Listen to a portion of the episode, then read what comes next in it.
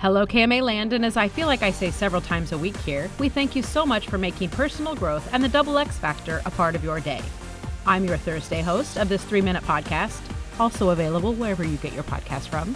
My name is Spencer Williams, and all this week, Sandy Edie Hanson and I are continuing our series on friendship.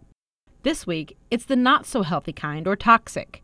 We often think of red flags when it comes to romantic relationships, and we accept those as kind of a standard sign that someone might not be a fit for us. However, if we think we brush off a few red flags in romance, we seemingly pass over the red flags in friendship entirely. So let's don't do that. Relationship experts recommend you be aware of them so you can best know how to handle them. Now, of course, they are always subjective to the person who experiences them. Therapist Rachel Wright says, quote, "A red flag for one person could be a green light for another person. A red flag is something that you experience with one of your five senses that does not align with your values or goals. End quote. Okay, we said this over and over again when we were discussing healthy friendships, so we'll do the same with unhealthy. We'll discuss the ones that the majority of people would accept as a red flag. The good news here is that if you're already familiar with common red flags in romantic relationships, you can likely guess the typical friendship flags too because there isn't a huge difference being respected, being able to feel physically and emotionally safe, feeling heard, etc. And just like in romance, you don't have to assume every friendship red flag is a deal breaker. Rather, embrace the red flag as an opportunity to talk with your friend about how you are feeling. So let's get started. Red flag one the relationship feels one sided. It's not necessarily the case that all healthy friendships are 50 50.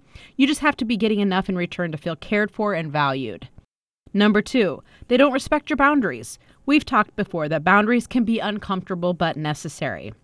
I have a dear friend that if I put up a boundary, well, yes, it may be awkward at first, she always says, That's honest, and we proceed from there.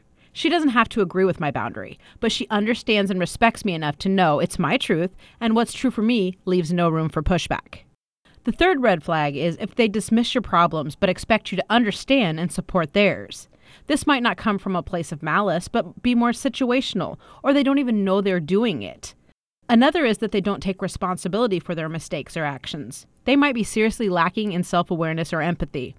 Our therapist from earlier, Rachel Wright, says, quote, a lot of people get stuck in unhealthy dynamics when they brush this off. People are telling you who they are every day. Listen to them. End quote. And last but not least, quite the opposite, really.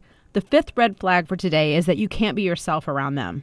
This should be a very scary thought to be friends with people who might make you feel you need to change who you are so that you can feel accepted.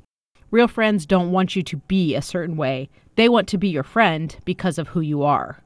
Now, don't despair in any of these red flags. They are just signs to help you make better choices.